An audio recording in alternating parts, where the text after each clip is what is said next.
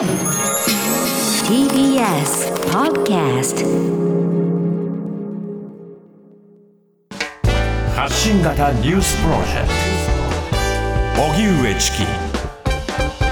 セッション。発信型ニュースプロジェクト荻上チキセッション。荻上チキと。南部ひろみが生放送でお送りしています。ここからは特集メインセッション。今日のテーマはこちらです。Share the pain. Share the hope. Share the future シリーズコロナ以後社会をどう設計していくか。メインセッション。ディスカッションモード。里親制度に登録した塩崎元厚労大臣と考える里親制度の現状と課題。コロナ以後の社会をリスナーの皆さんと共に考えていくシリーズコロナ以後社会をどう設計していくか。この企画はみんながみんなを支える社会を目指し企業や NPO 行政国際機関などとともに国内外さまざまな社会課題の解決に取り組む日本財団とのコラボレーションでお送りしています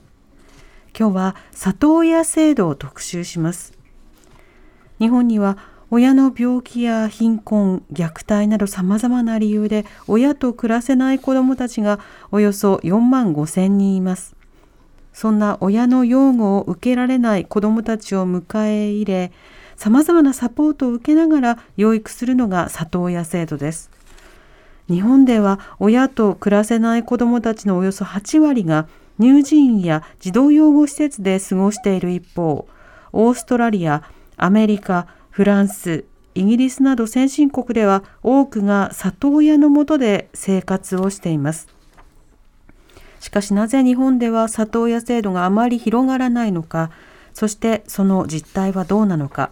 今日は政界を引退し、夫婦で里親登録をした元厚生労働大臣の塩崎康久さんとともにその現状と課題を考えます。ではゲストをご紹介します。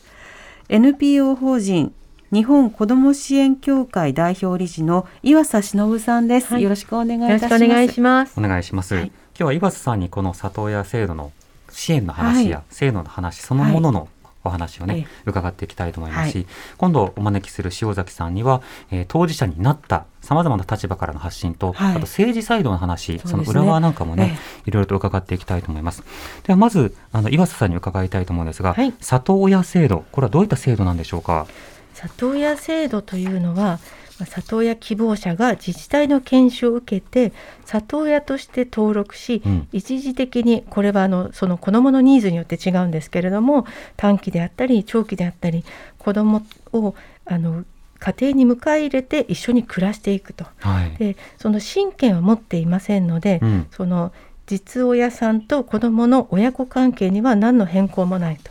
あの実親さんの席に入ったまま子どもがあの里親家庭の下で暮らしていくという、あの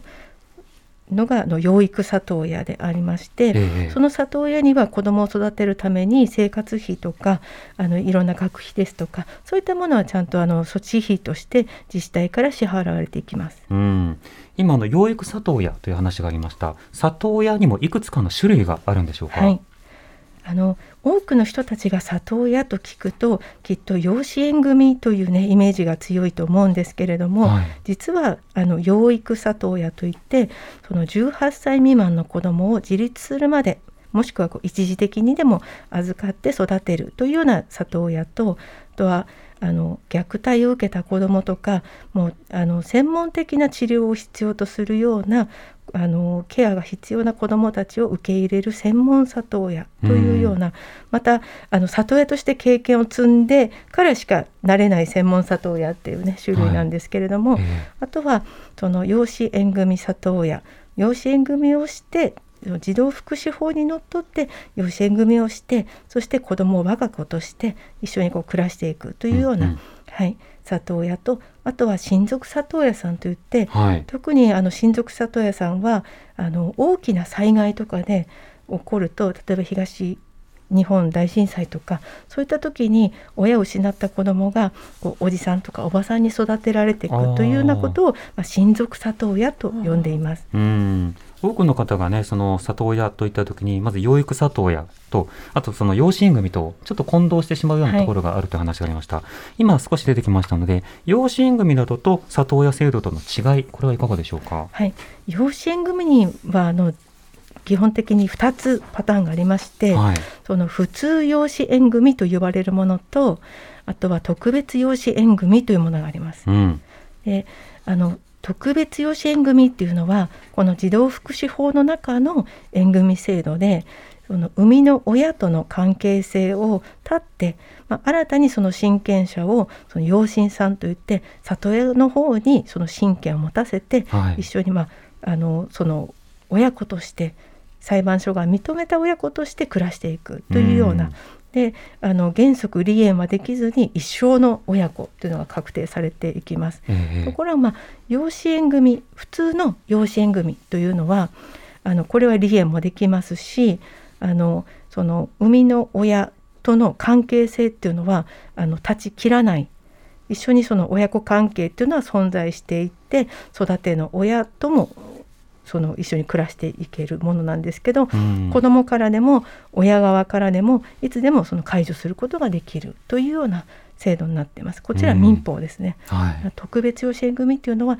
基本15歳未満の子どもに対して、うんうんあのできる特別養子縁組になってます。はい。で、そうした養子縁組、特別養子縁組とは違って、今日は里親の話なんですけれども、はい先ほどあの研修を受けて登録をして、そして一時的、これは短期的な一時的なのか、長期的なのかは違いども、まあ、子供を育てる環境を提供する。はい、その研修、登録というのはどういったものなんでしょうか？これはですね実はですね自治体によってバラバラなんです。うん。なのであのものすごくあの内容の濃い研修をしていて日数が多いというところもあればはい。その管轄によってはいやもう実は数時間の座学とあとは 2, 2日の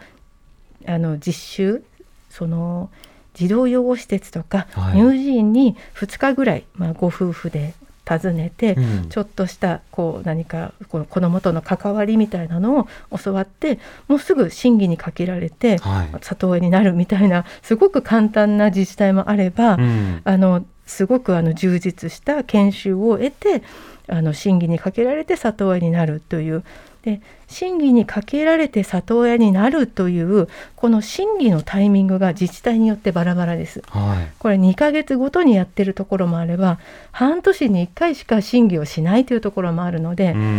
半年に1回しかしない自治体では年に2回しか里親になるチャンスがないということです。はい。はい、で人口が多いこういったあの東京とか大阪とか大都市になると大体まあ毎月か2ヶ月に1回は審議会が開かれて里親がもうあのスピーディーに里親登録なれをされていくというケースが多いです。うん。これではその里親として登録するための条件というようなものはあるんでしょうか？とりわけ例えば経済とか結婚していかなきゃいけないとか同性カップルだとダメとか一人だと大丈夫なのかとか、その後あと年齢とか、はい。このあたりいかがでしょうか？里親制度上ではあの前科がなければいいとか、はい。今その、えー生活保護を受けている生活に困窮しているという方は無理なんですけれどもそうじゃなければ基本的にはあの大体がその登録はできる。うん。ただ自治体によってこれも自治体によってです、はい、ね、東京みたいなあの大都市圏だとあの同性婚でもいいですよとかあのえ事実婚でもいいですよというようなケースが多いですけども、うん。これがすごいあの例えば、えー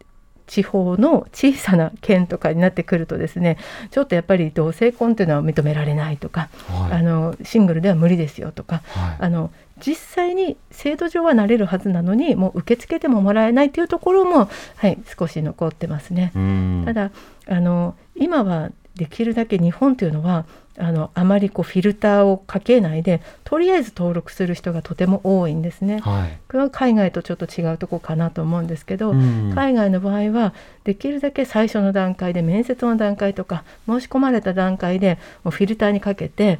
この人は登録されてもきっと委託がいかないだろうと思う人は最初から登録をしないと。なるほどけど日本の場合は、うんうんあのまあ、断る理由がない場合はもう特にまずは登録してもらおうと。で登録したまんまでも実際にはシングルの方がじゃあ登録した時に乳児は委託できないですよね。ねシングルなのでフルタイムで働くとなるとその人はどこかに子供を預けないとあの働きに行けないとなると実際その家庭にその迎え入れてほしいのにほとんど家庭にいないという状態になるとちょっと乳児は難しい。であればこう中高生で部活で遅くなる子どもだったらそのシングルの方がフルタイムで帰ってきても同じぐらいの時間にまあ夕食をスタートできるとか、まあ、一般的な共働きのこうなんかリズムで生活できるんであれば大丈夫だと思うんですけどでももしその人が大きい子は望んでませんって言ったら多分委託はない。だから登録はできるけど委託というのはまた別の、はい、条件になってきますね。諸条件があるわけですね。例えばシングルの方でも、例えば資産があって在宅で仕事されていてとか、あるいは2世帯で親御さんと住まわれていてとか、やはりあのサポーターが周りにいるというのはとてもあの多分大きな力になるかなと思うので、全く一人であったらちょっともしかしたら自治体によっては登録も断れるケースがあるかもしれないですね。そして里親としてまあ研修して登録をしてでその後例えばお預かりすることになった、はい、この場合の例えば家庭環境などの維持の提供の継続とかあるいは実の親との交流とかこの辺りはどうなっていくんでしょうこれも本当にケースバイケースになってきます。子どもによって実親さんと交流があることないこと全くね10年一緒に暮らしてるけど実親さんとの面会は1回もないみたいなこともありますし、はい、うちなんかだと12年一緒に暮らしてるんですけど、はい、12年目今年が初めての面会がありましたね。はい、ですのでその子どもの状況であったり、はい、親御さんの,、まあその生活状況であったり、その身体的な状況、精神的な状況いろんなものが重なって、やっぱり実現できるものなので、はい、なかなか親御さんによっては、ね、病気を抱えていらっしゃるとか、最近はやっぱりあの精神的なあのちょっと、ね、入退院を繰り返す方も多いので、うん、なかなかその子どもに会える状態ではないという、ね、方も多いのでやっぱりもうタイミングだと思うんですけど、うん、はい、もうこれもケースバイケースです。なるほど。本当にその自治体によって、まあ、柔軟というかさまざまな運用がされていて、うんはい、ケースによっても対応も異なっているしかし登録自体は相当に開かれていてその後のさまざまな研修などいろいろな課題や対応などがあるということも伺いました、は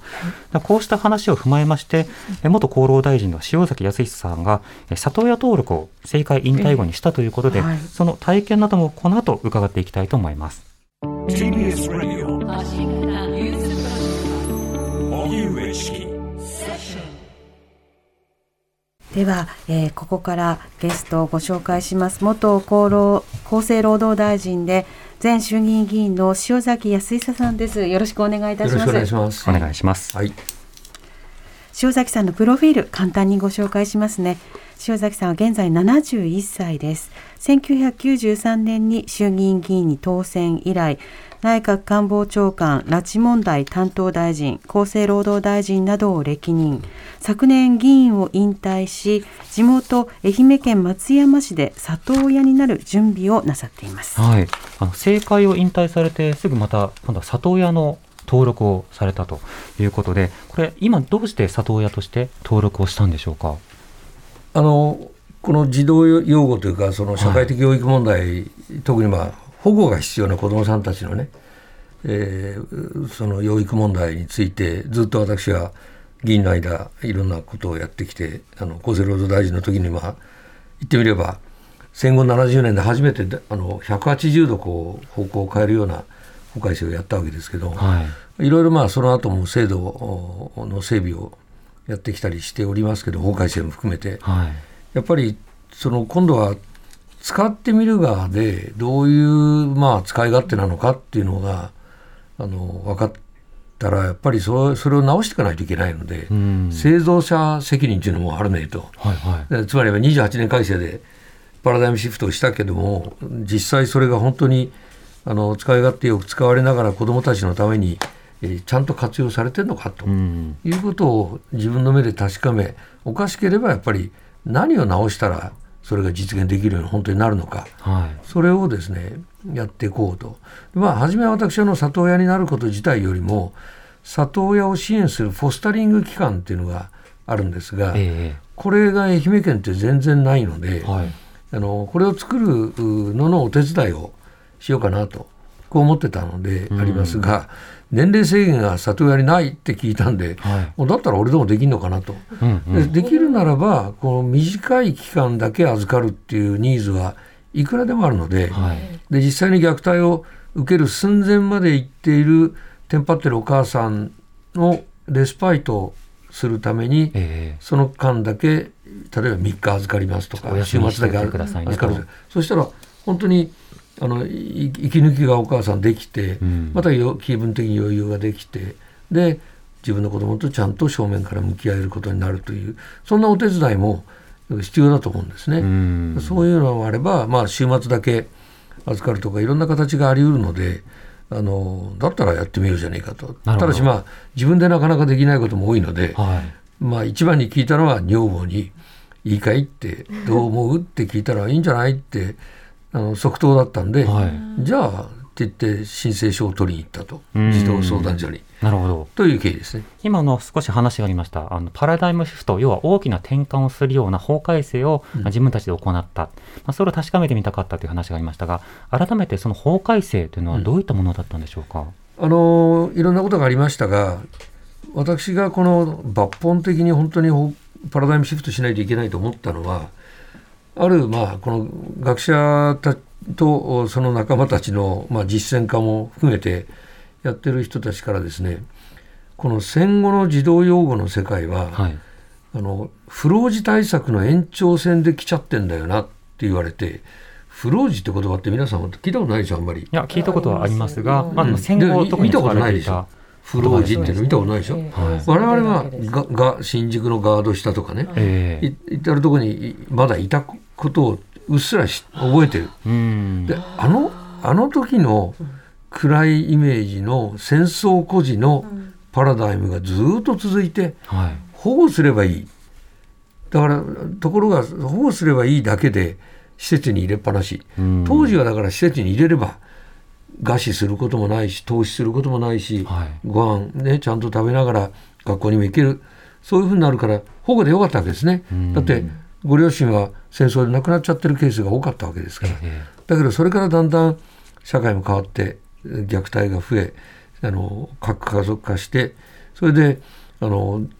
あの児童虐待防止法っていうのは2000年にできてるんですね。え。うん。1990年代に実は虐待案件がどんどん増えていった。はでそれで虐待防止法ができたけどそういうものに関係なく保護のパラダイムで来て、いうん。あの一番愛してくれるはずの親から虐待を受ける無視される。そういう子どもたちの心をどうするのか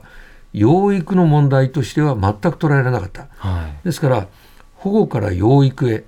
でそれはもっと根幹には子どもの権利っていうのがあって、うん。それは健全に養育される権利っていうのがはい。あのお子どもの権利条約っていうのをじあの条約としてあの批准を日本はしているのに国内の法律は子どもを十分保護しているからうん。関係ないと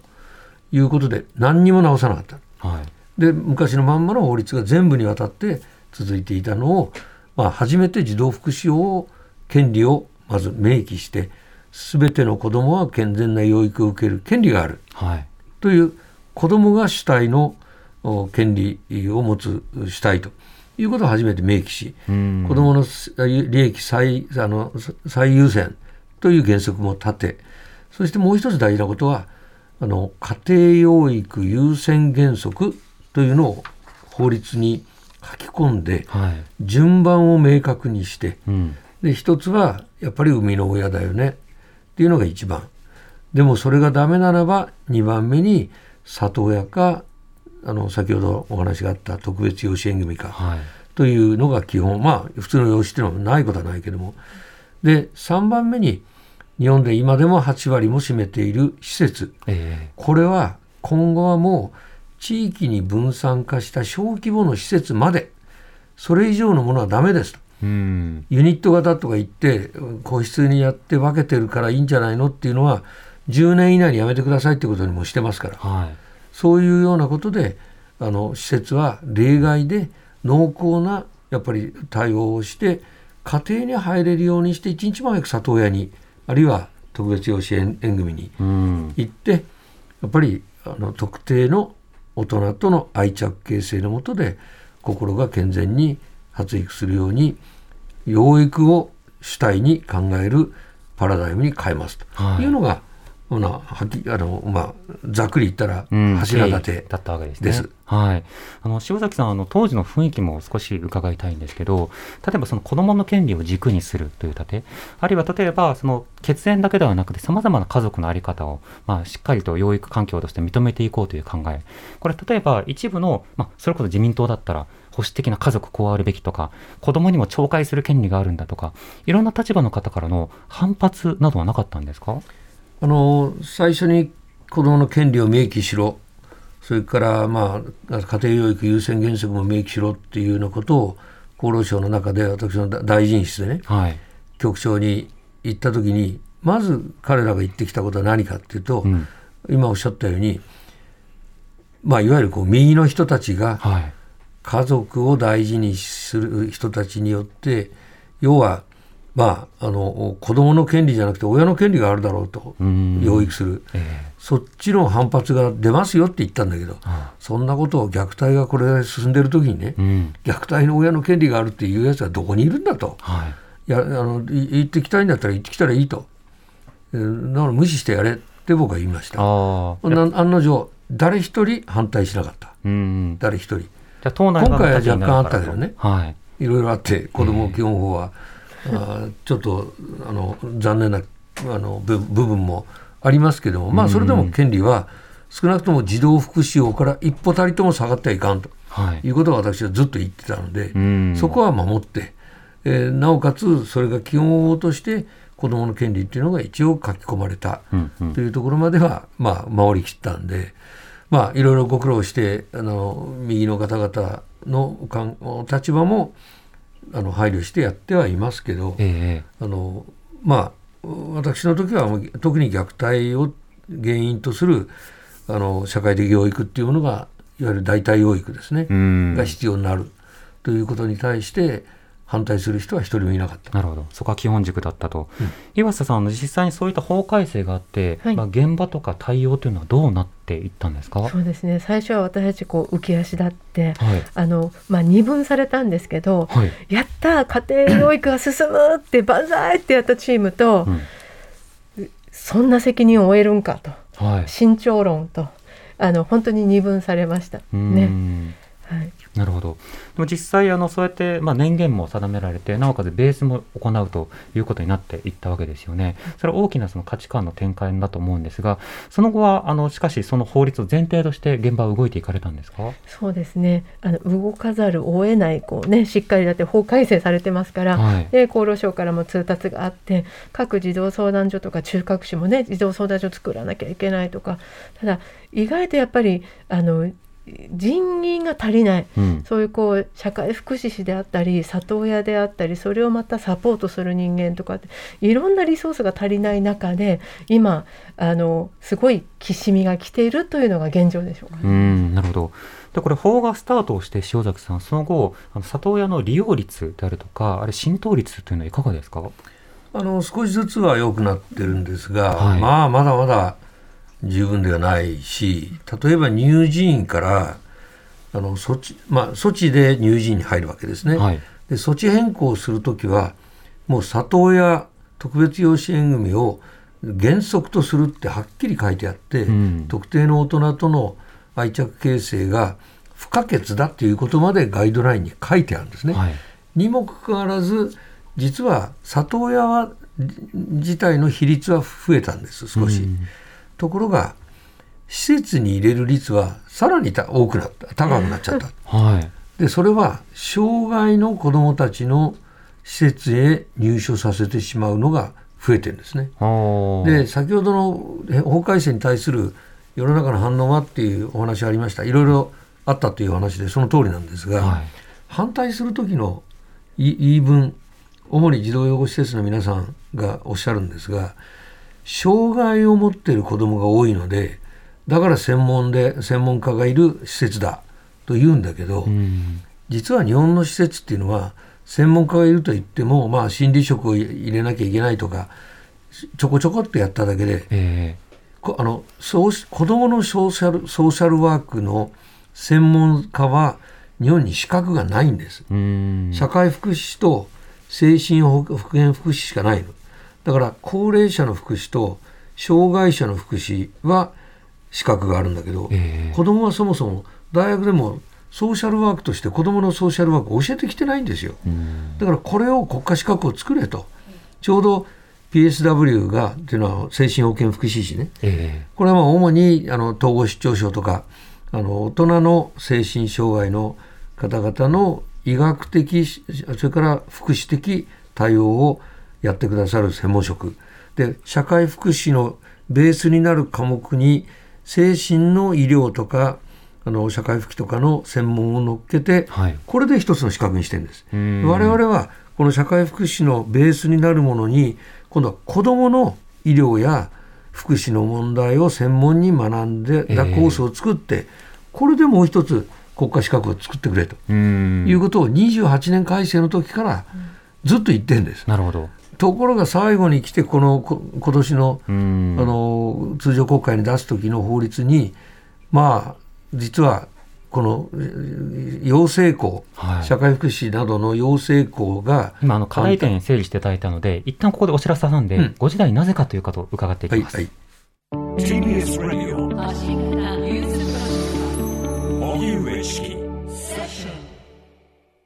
荻上チキセッション。今日のメインセッションは里親制度に登録した塩崎元厚労大臣と考える里親制度の現状と課題というテーマでお送りしています。ゲストは元厚生労働大臣で前衆議院議員の塩崎康久さん。NPO 法人日本子ども支援協会代表理事の岩佐忍さん。スタジオにお迎えしていますお二方とも引き続きよろしくお願いいたします、はい。よろしくお願いします。よよろしくお願いします。さて、あの、先ほど塩崎さんから、まあ、児童福祉を改正して、で里親制度など、様々な、あの、まあ、家ベースで、それはあの、旧来の家族という意味ではなくて、まあ、様々なあの生活スペースというのをベースとして、まあ、子供が養育できるような状況を作っていこう。で、それにプラスアルファして、専門家も育成していこうというふうに、まあ、定めたんだという話がありました。ところが、その里親に関しては、ちょっと伸び悩んでいるところもあり、一方で専門家が育たないんだよという話もありました。この背景や理由というのはいかがですか？あのまず里親はやっぱりあのすいい人に里親になっていただいて、はい。それでどういう子供にはどういう方が里親としていいのかっていうのは千差万別の組み合わせがはい。あるわけなんでこれをマッチングをしていかないといけない。でそれを里親でああの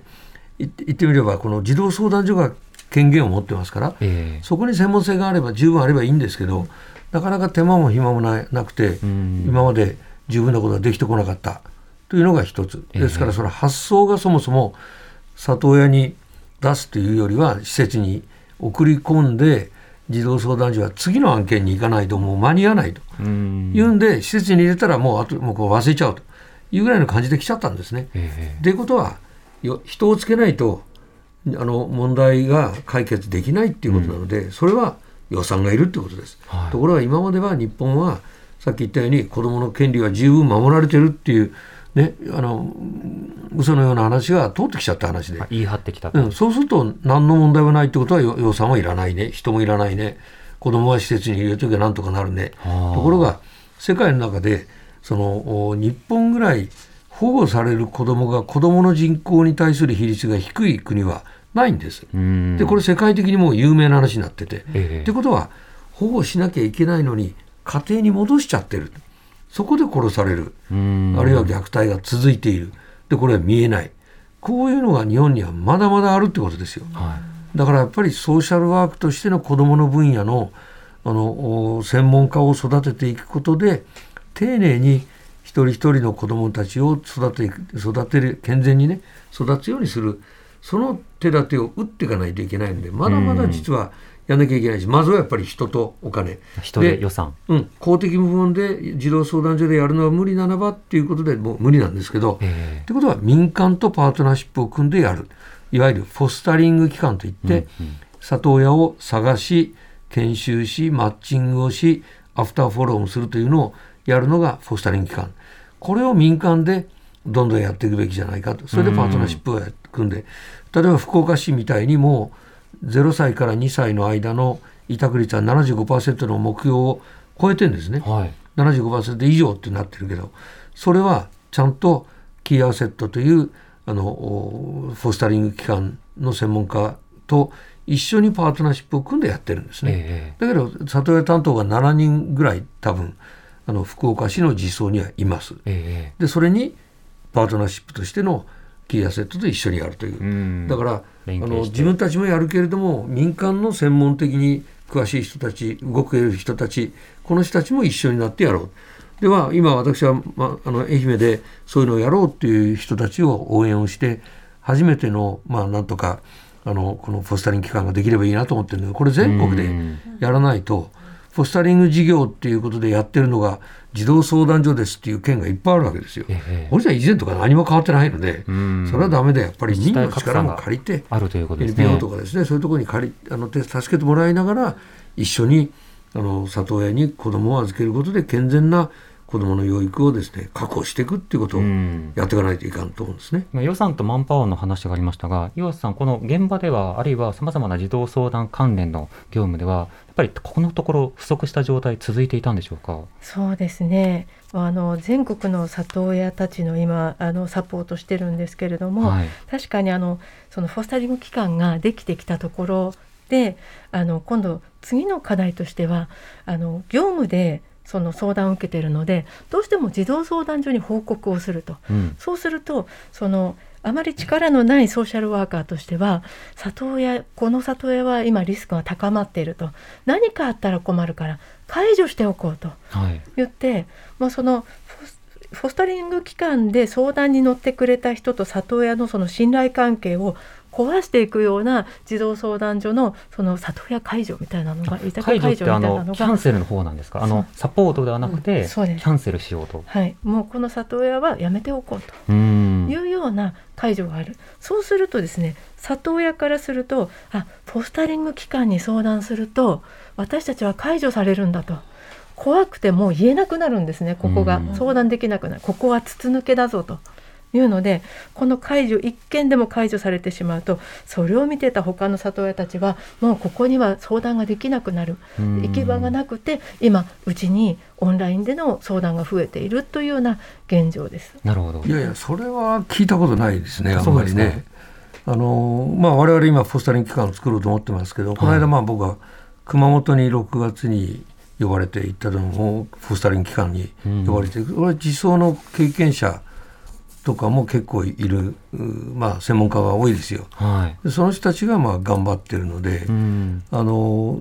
やっぱりキーアセットが組んでやってるところっていうのはけ都会は結構ありましてねはい。でそういうところはもう、ま、間違いなくあの委託率は上がってますんで、うんやっぱりそれはあのフォスタリング機関に行ったら自走につながるってそれはあのそういう従属的なフォスタリング機関は中にあるのかもわかんないけど、ええ。そんなものはあの全く想定外のことで。地域間格差がある中で、より良い連携をどう進めていくのかだから自走がっていうじじ措置権を持ってますから、はい。決められることはあのじ全てそあの自走なんですけど、うん。それとパートナーシップを組むっていうのが NPO の基本ですから、ええ。うん、それが独立性のない、えーあの NPO だとすればこれはあのねそっちがいけないので、うん。そんなものは相手する必要はないですよ。そこがなかなかの問題で、だからフォスタリング機関が全部そんなことだっていう今もちろんもちろん。ちょっと聞こえちゃったかもわかんないけど。まあそんなことはそういったケースがありませんからね。機関にもあうんの力の差があって地域差があって、うん。あるところないところそれこそポスタリング機関が一件もないという県と、であるけれどもいやいやそれよりもねあの児童養護施設がそそあのうんフォスタリング機関になってるところがほとんどなんですよ。でね。でこれは里親に出すと自分のところのお客さん一人減るからはい。そ措置費が入ってこなくなるわけですよ。えだから致し返しなんでだけどうんも本気でやってるところも僕は知ってますから、ええあの児童養護施設をやりながら乳児院をやりながらだけど同時にフォスタリング機関をやって里親をどんどん増やそうとだけど問題はその時は児童相談所が措置解除をして里親に出すっていうことをしないんですね。でそこの問題はどこにあるかというと法律にあの児童福祉法の27条に、えあの児童相談所はあ里親や養子や施設に措置できるって書いてある。はい。だけど同時に親権者の意に反してやってはならないって書いてある。うん。これを児相の現場の人たちは親の同意がいるんです。同意が得られないんで里親に出せないんですって二言目には言います。えだけど例えばあのおまあ成績がいいあの委託率の高い児童相談所はどうやってるかというと、えうん。里親に出すかあの施設に入れるかは児相が決めますから親の同意はどちらに行っても同意をしてくださいと。いう同意書もどっちに行くってことは書かない。事前に。うん、だからさっきちょっとお話出てたようにとあの里親に出すことが養子に行ってしまうんじゃないかって心配する親御さんがいることはどうもおられるようなんですね、ええ。そんなことは全然ありえないんだけど。でそれをあのちゃんと分かってもらうように説明しながらやれば、うん。そういうやり方で里親に出すか施設に入れるかは児相が決めますよ。だけど我々に任せてくれますね。同意っていう署名をしてもらう。うんうん。ということをやってるんですね。ええ。でそれをやってないところはいや里親ダメだって言うんだよね。施設でないとダメだって言うんだよね、と言って施設に安易に出してもう忙しいから出したらそのまま。で施設は自分のお客さん一人減るっていうのもどうかなって考えるところだったらばそうじゃないところもあるんですよ。だったらば出さない。ということになっちゃうので。今いくつかね同時に論点が出ましたね、あの塩崎さんの方からまずノウハウの共有がされてないからそこをやりましょうっていう話とそもそも構造的な問題であの利用されにくいような状況というのをどうしあの刺激していくことができるのかという話もありました。で一方で岩瀬さんの方からはあの対等であるべきその NPO とえそれから児童相談所などがしっかりと連携できるのではなくてある種権力勾配になってしまっている地域のケースというのがある場合それをまあ改善しなくてはいけないというようなご指摘もされていました。でその中で地域差があるのには先ほどあの研修も地域差があって、まあ、登録した先の在り方も地域差があると伺ったんですけど塩崎さんの場合研修はどうだったんですか、あのね僕はびっくりしたんだけど、はい。あの3日間研修があるんですね。えそのうちの真ん中はね施設訪問っていうのはなってる。えはい。でこれはあのそれぞれ地域でバラバラにやってますっていうのは一部合ってて一部間違ってるのは、うん。厚労省がちゃんとあの通知を出してて、はい。こういうふうにやってください。という中に施設訪問って入ってるんです。うん。だから僕はね、一日この児童養護施設の人の話を聞かされたわけですよ。はいで、児童養護施設の中で性的虐待がありますなんて、児童養護施設の人から聞いたから、うんうんこの人何を言ってるのかと思思って、はいでもこんなものを一日、僕もちょうど息子の選挙の最中だったのに、まるまる一日行ってたのに、施設の話を聞いて、里親研修になるのかと。え思って僕は厚労省の局長に電話しましたよ。一体これどうなってんだと。はいたらまあ滑って転んだいろいろ弁解してた。だけどやっぱり施設訪問なんておかしいので、うん。でまあ先進的な児童相談所の所長さんになんで施設訪問なんて入ってんの？って言ったら。いや反面教師として学んでくださいって意味かなと思ってましたよって半分冗談で言ってましたけど、はい。やつまり28年の法改正しながら、ええ。厚労省がどういう研修をやるべきかっていうことをきちっと明示してないっていうところが最大の問題であって、うん。児童福祉法はあくまでも厚労大臣が所管をする法律で、ええ。自治ではあるけれども自治とじあの法法児童福祉法の精神に反することをやってる時はそれはおかしいんじゃないかと厚労省は言わなきゃいけないのに、うん。黙って自治ですからっつってほったらかしてるところが問題、まあコロナの時にほったらかしてたと同じことですよ。ええ。これではダメだろう厚労省と僕は思ってるんですね。なるほ。どあの研修はきっとファミリーホームとか里親家庭に研修に行った方がいいんじゃないかなそうそうそう。と思いますね。まあ、あのやっぱりあのファミリーホームっていうのは僕はあんまりあのどうかなと思ってるんで里親ですよやっぱり、ん。里親の話をずっと聞いて例えば、うん。じゃああの発達障害を持っている子どもさんが虐待を受けてそれを、まあ、あのその子を里親に出すという時にはどういうことを気を気をつけたらいいんでしょうかっていうええことをね、あの専門里親だって言ってるけどもあのやっぱり障害がある子は多いんだから、まあ、専門もクソもないですよ。みんな専門あの勉強しないといけないので、うん。えーところがたった3日間のあの研修だけで慣れちゃうわけだから、はい。それではなかなかダメなんでやっぱりあのお中身をちゃんと里親としてやれるようにするということの責任は厚労省が一義的に追いながらそれをやってるかどうかを確認をしていくっていうことが大事で、うんそのことによって点々バラバラなことは地方がやってますっていうことにならないようにしていかないと、子どもに責任を最終的に負ってるのはやっぱり国会で答弁討論見てればねそれは明らかに国でしょ。うんうん、で児童福祉法は国が所管してるんだ、はい。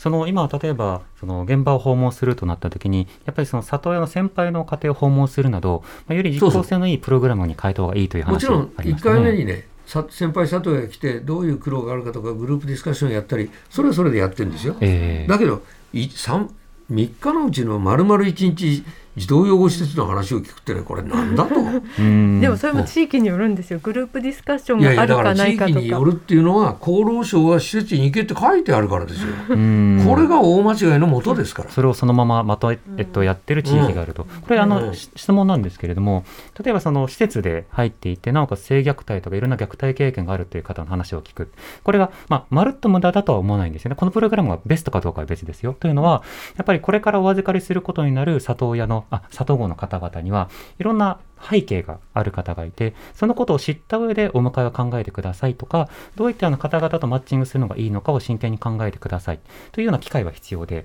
なのでそれが施設の訪問かどうかとかそうしたのことと適切なプログラムかどうかはまた別でそこをどう捉えるのかこれはいかがですか？例えばその施設で性的虐待を受けた子どもが来るというよりは、はい。施設に行くか里親に行くかで最初からにあの入り口が違うので施はい。設に行ってから里親ってあんまり今ケースないので、うん。どちらかというともう一時保護をされて保護所からどっちに行くかをもう割り振られてしまうので、だかえらその、えー施設でその性虐待があったとかなんとかっていうのは多分里親研修には全く関係ないいらないことかなとは思います。えなるほどそもそも、まあ、施設に入る以前のさまざまな虐待ケースとそ,、ね。れから施設内でさまざまな問題があることを知った上であの里親になることの役割とかそうしたものを聞く、まあ、さっき反面教師って言葉がベストかどうかはともかく、その選択肢を伝えるということはまあ重要ではないかなと。ただ今のプログラムには限界があるのではないか疑問があるのではないか。ここは岩瀬さんいかがですか？そうですね。あの里親の質を本当に上げていかないと今その委託を受けてから半年1年でやっぱ挫折していく里親がとても多い20%を超えているというところで、うん。増やしても増やしてもやめていく。なぜかといったらやっぱりその愛着に課題を抱えたような子どもたち形成がちゃんとできていないコミュニケーションがしっかり取れない子どもで虐待を受けて大変そのしし大人を信頼してない子どもを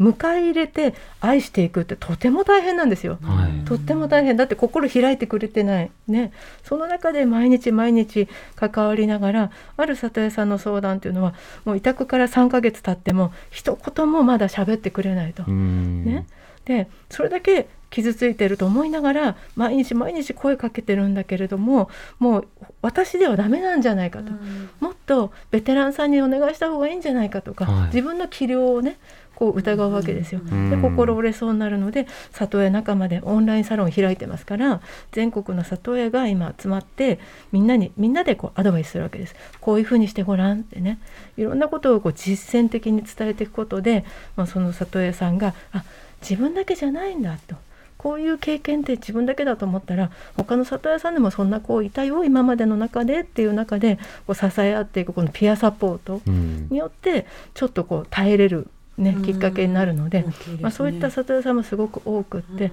逆にすごい暴力を受けてきた子どもで暴力的だと、まあ、多分その彼が暴力的なことで自分を守ってるんですよね、はい。怖いんです。だから暴力的でもう「おはよう」って言っただけで「うるせえボケしねえ」と毎日言われて2ヶ月で私もう無理ですっていう人もいる。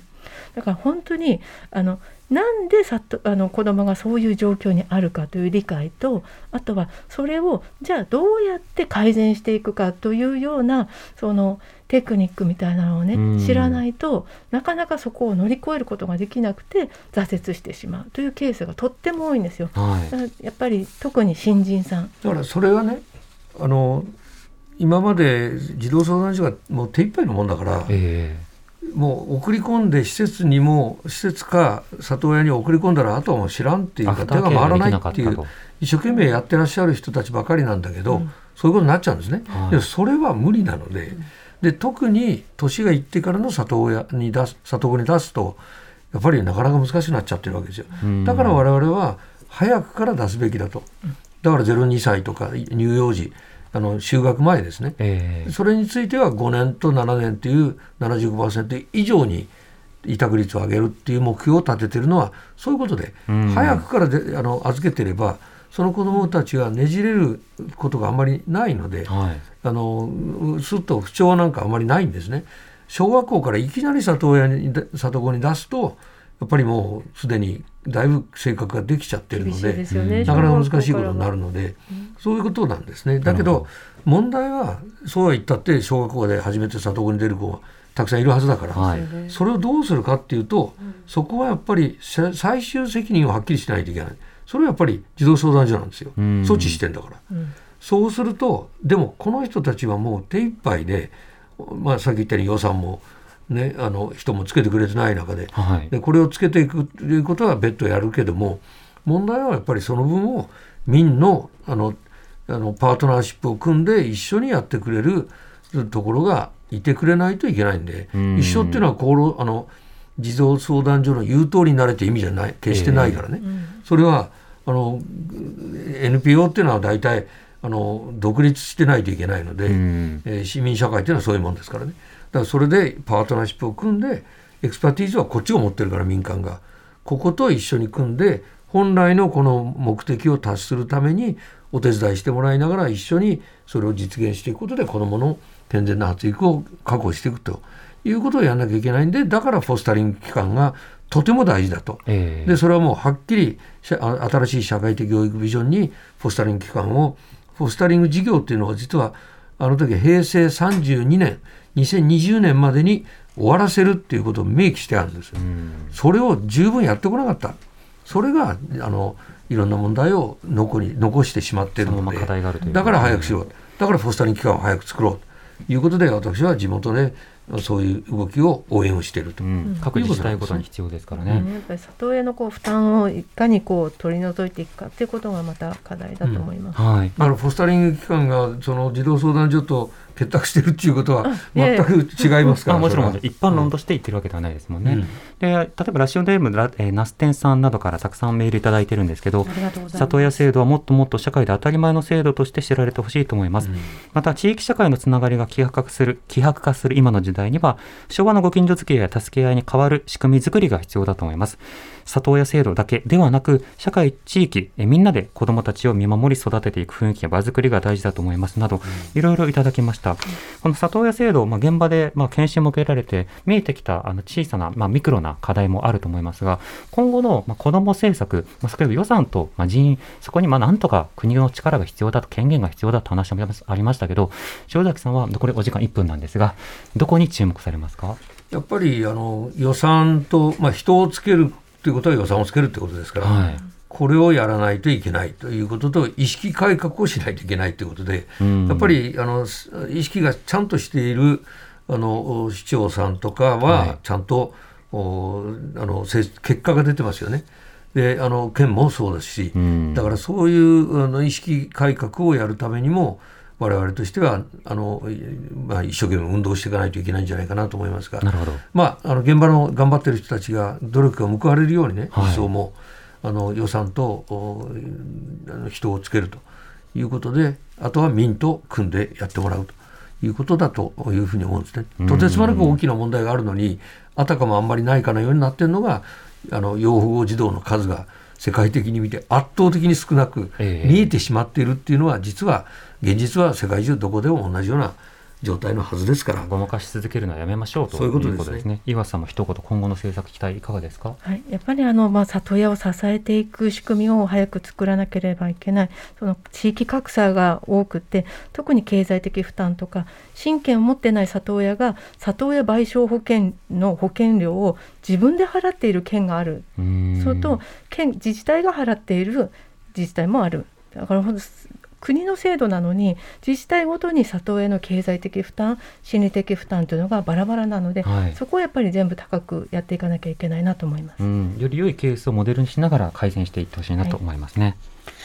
今日はゲストに元厚生労働大臣で前衆議院議員の塩崎康久さん NPO 法人日本子ども支援協会代表理事の岩佐忍さんスタジオにお迎えしてお送りしました。お二人ともありがとうございました。ありがとうございました。よろしくお願いします荻上チキ。